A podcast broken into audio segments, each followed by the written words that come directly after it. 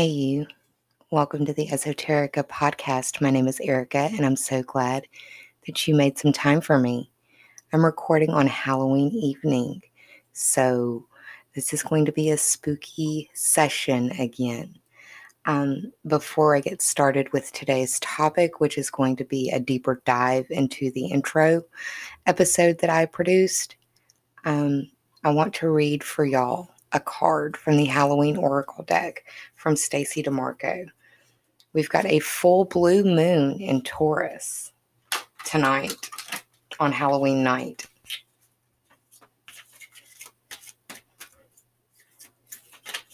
It's conjunct the planet Uranus, which is the planet that is associated with shocks and surprises, liberation and rebellion and rebelliousness.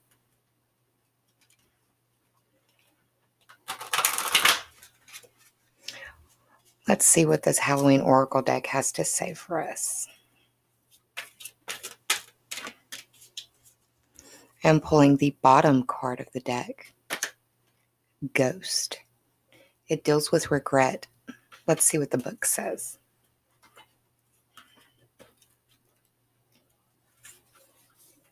Like smoke rising from the ashes, a mist from the sea, the dead are watching they have come to haunt me. It's really reflective and indicative of the topic of today. I'm going to talk more about my real life ghost stories a little bit more in depth. Um, the book from Stacey Demarco, uh, the author of the Halloween Oracle deck, reads The traditional definition of a ghost is the apparition of the spirit or soul of a formerly living being.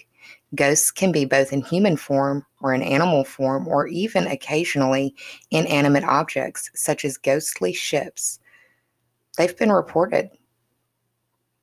The belief in spirits and ghosts is extremely widespread across time and culture, and different words such as spiritus, wraith, phantom, and shade have been used to refer to them.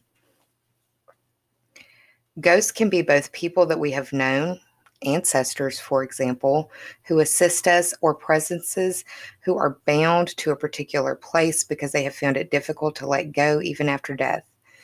The concept of a haunted house or the cursed place is the basis for many a creepy ghost story.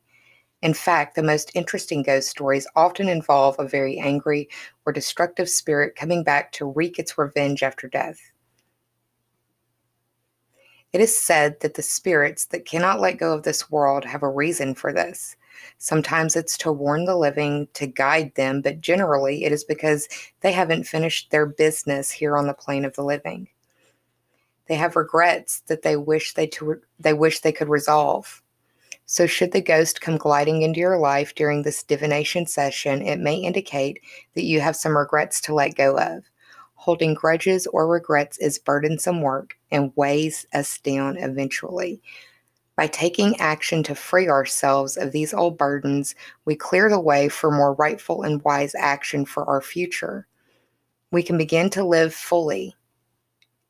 We can begin to live again fully if we let go of what was and step into the new possibilities.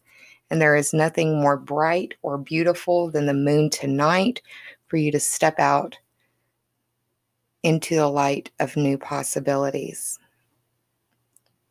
I read somewhere that the planet Uranus might be visible with the naked eye if you are out in a very um, light deficient area like any street lights or anything like that, city lights, you're probably not going to be able to see it. But if you go out into the countryside where there's not a lot of artificial light, you should be able to see it as long as it's not a cloudy night. I'm going to try to look for it tonight.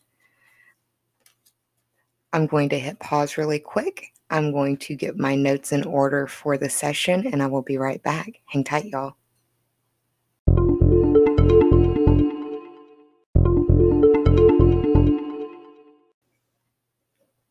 Hey, you. It's me, Erica, with the Esoterica podcast. And I was just going to let you know that I've updated my link tree and now my store is open. If you would like a private reading with me, you can go to the link in my link tree and it will take you to my store and directions are pretty easy from there. I invite you to do that if you're guided to, or if you are interested or curious. That would be fun for me and for you. I also encourage you to check out my YouTube channel where I do general readings for the population.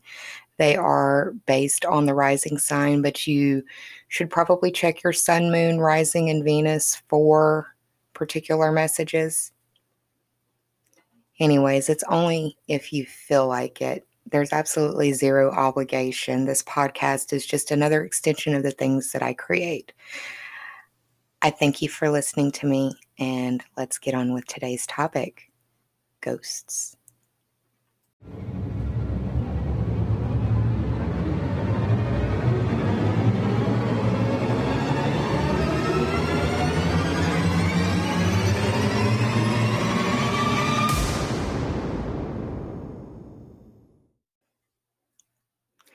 And by the power of editing, I'm back.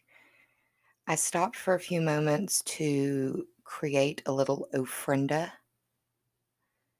on my desk where I am preparing this podcast for you. An ofrenda is like a little altar for the departed. I am currently looking at some lit candles, some crystals. I have a um, preserved but dead rose. I have a small container of Miss Angie's ashes, a couple of Snicker bars, and a shot of Jägermeister. Just little creature comforts from here on earth that are an honoring um, and an offering to those that are on the other side. I have spent the majority of this month honoring the spirits of the departed, especially through this year because of everything that has gone on globally and the amount of loss that we as a collective have endured that we still have not stopped to fully mourn. I have taken on a grieving process throughout this month to honor those who have passed this year, but also those who are my ancestors and my guides throughout my life. As I stated before, this podcast is an extension from the very first episode that I produced, dealing with some su- some really spooky subject matters. And since I'm recording on Halloween evening, I wanted to share with you more in depth the paranormal experiences that I have been dancing with for a while. Hearing the dead. Yes, I can audibly hear the voice of people who have passed on. They speak to me in many different ways, including while I look at pictures. The better the picture quality, the better I'm able to focus. I need a front facing, open eyed picture, is the best conduit for me. I've been able to look at a picture and ask if their life force is still with us, and the answer I am given is more often than not right.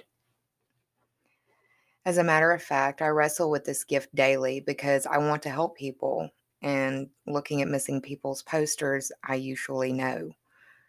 I can't necessarily pinpoint where they're at, but I get a feeling of a location. Like right now, there's a picture on the window of a gas station nearby where I live. And since January of this year, a woman has been missing, and I'm almost certain that she is gone. I feel like she's in the woods and near water, but in Louisiana, that could be anywhere. I'm not very good at, I don't know what to call it, um, spirit seeking, I guess. What I'm trying to say is they find me if they have something to say. So, one of the many things on my dilemma list is how do I get this information to the proper authorities without causing any trouble for myself? I've pinged on several missing people who were later found deceased. If I can't answer the question with full authority, my assumption is they're still with us. I do my best only to help and not to harm. I would have never been able to speak about little Kayla if I didn't have this clairaudient gift. I knew by looking at her missing poster that she was already gone, but I didn't know the extent until the night she woke me up and told me what happened to her before her untimely death. The messages that I received from the other side have saved lives as well. Now, my early childhood is a blur. Um, the most information I'll give right now is that it was a traumatic response to ongoing overwhelming situations. So I don't have a continuous history of being clairaudient or clairsentient as a young child. My parents can't report that to me because I was a child of the 80s, and that is usually synonymous with being raised in childcare. But needless to say, as a teenager, I served some real Wednesday Addams realness. I told y'all I'm a Scorpio rising. I didn't know it at the time, but I was so fucking on brand. My family moved to a little town called Mooringsport in October of 1995. I was 15 years old, and we were living in a not so safe neighborhood, and I happened to walk in on our old house being robbed, so we moved. And moving to Mooringsport was interesting. My mother was working two jobs, and my dad was driving a truck over the road. So I was left to be the caretaker of my two younger sisters. And I took advantage of not having to answer to anyone about anything for my little free time during my free time after school.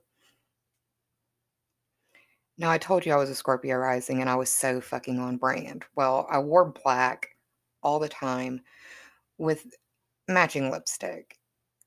Um, I hung out in the old graveyard that was a couple of houses down from where we had just moved in. And I remember being transfixed on the graves of the children who had died of yellow fever over a century before. I wept for them. I moved the leaves off their resting places, and I would nap in that old cemetery in Mooringsport, Louisiana. I was drawn to it over and over and over again. I can't say if I was able to hear them or not at that point in my life. Things were really crazy in my world if the only place that I felt refuge in was where the dead lay. Mooringsport is actually where I met my husband, Jeremy.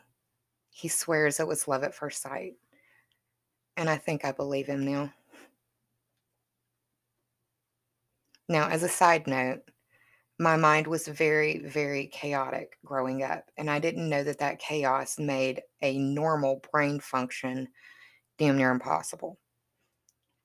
I didn't know any of that until I started therapy in May of 2017, and my poor therapist really had to stretch his understanding of what my reality looked like when I waltzed into his office proclaiming that I would only be there for 10 sessions of EMDR therapy to help me over the mountain of trauma that I had survived, but had come crashing back down on me after surviving the fire. I'm still in therapy and making great progress. We're actually cutting back to every other week as opposed to once a week now. Hi, y'all. I'm a gold card carrying member of the Post Traumatic Growth Gang. That sounds like a merch idea to me. The orbs and the shadow people showed up after surviving the house fire. The orbs were something so beautiful that I couldn't bear to try to capture it on camera because I knew the person who was trying to interact with me through those orbs. She had been taken far too soon by a man who felt entitled to dominate all aspects of her life by taking it. Trying to capture the interaction with those orbs to me felt disrespectful of Angie. And my gut also told me that her daughter would never want to interact with that media. To be completely honest, it would have felt like I was perverting something that was sacred by trying to prove that it happened. I'm way past trying to prove something. I don't do parlor tricks. I'm not a side circus freak show.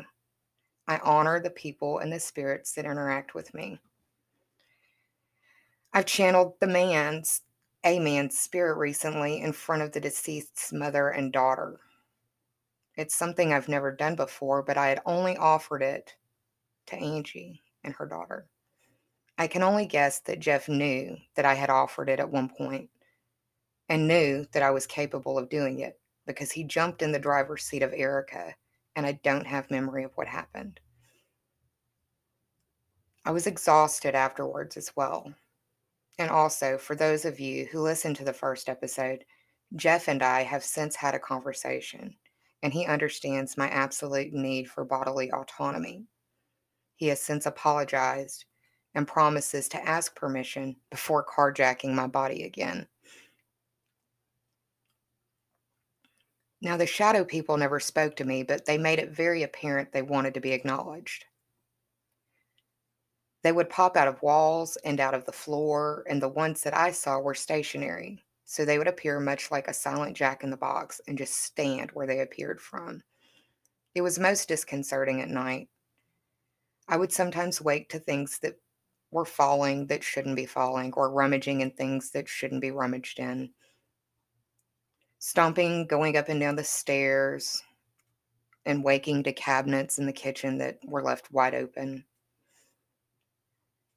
My husband was genuinely freaked out by it and refused to stay at the house by himself. He would regularly ask me, How the fuck do you stay here by yourself, Erica? I honestly now don't know how I did it. I was knee deep in a nervous breakdown over the fire. Those shadow people couldn't scare me any more than I had already been scared by waking up to my house burning down around me and bullets firing as I ran out the door. I felt like I had one foot in the grave due to my near death experience. It felt like I was Dorothy and I had seen behind the curtain in Oz that those shadow people were not nearly as scary as running through your house on fire or reliving your repressed trauma from childhood that was literally haunting you. I dropped down to a 100 pounds, maybe, dripping wet. I was normally running at 125 to 130. That's what I consider my fighting weight. As an astrology side note to this story, Saturn and Ceres were in Scorpio in 2014. Scorpio is my rising sign. And Saturn and Ceres were knocking around my natal Uranus placement at this time as well. I looked like I was sick. I was sick, but I was doing everything I could to convince everyone, especially me, that I was fine. Everything was good. I was blessed and lucky to be alive. No one needed to worry about me. But my coping mechanisms were failing me, and my life kind of crumbled to dust shortly after Angie died. I was fumbling towards failure from the end of 2014 to 2016.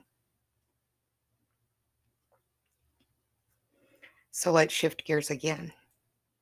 Another paranormal gift that I have is that I'm quite good at predicting conception and the gender assigned at birth. I say the term gender assigned at birth because I believe we all get to choose who we want to be as we grow. It doesn't hurt my feelings to use pronouns that make other people happy. They're words, and they affirm.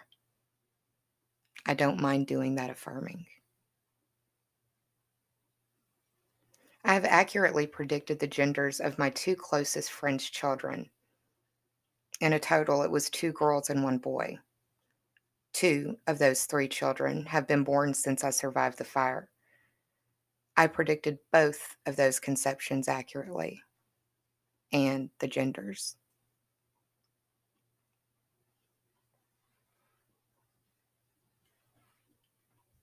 That's a lot for a 14 minute discussion, isn't it? It's still really only the tip of the iceberg, but it gives a little more detail. If you follow me on Twitter under my Sweet Tea Astro handle, you can go back and see where I've remarked on different cases and situations.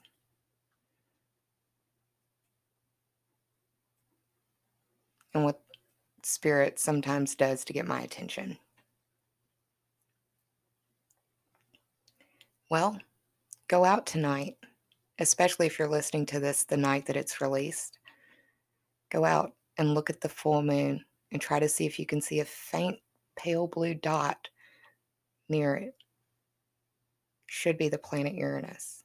If you see it, I would love to see pictures of it. You can interact with me through my link tree. I'm going to take another pause for a break and I'll be back real soon. Hang tight, y'all.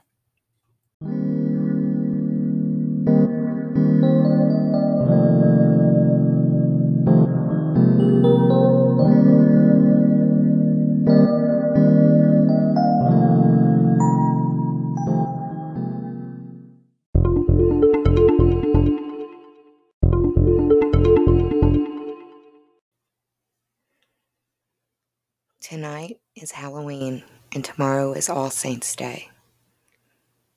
I encourage you to honor your ancestors tonight and tomorrow as the veil is the thinnest. If you practice pagan ways, enjoy your celebrations, be safe. And to all of you out there listening, I encourage you to be kind to yourself and save some kindness for others because we're all going through private battles in our world that some of us may never speak about to another living soul. And we're all out here trying to survive the shit show that is 2020. Take care of yourselves. And I'll be back soon for another episode. I hope you enjoyed this one. Take care, y'all. Bye.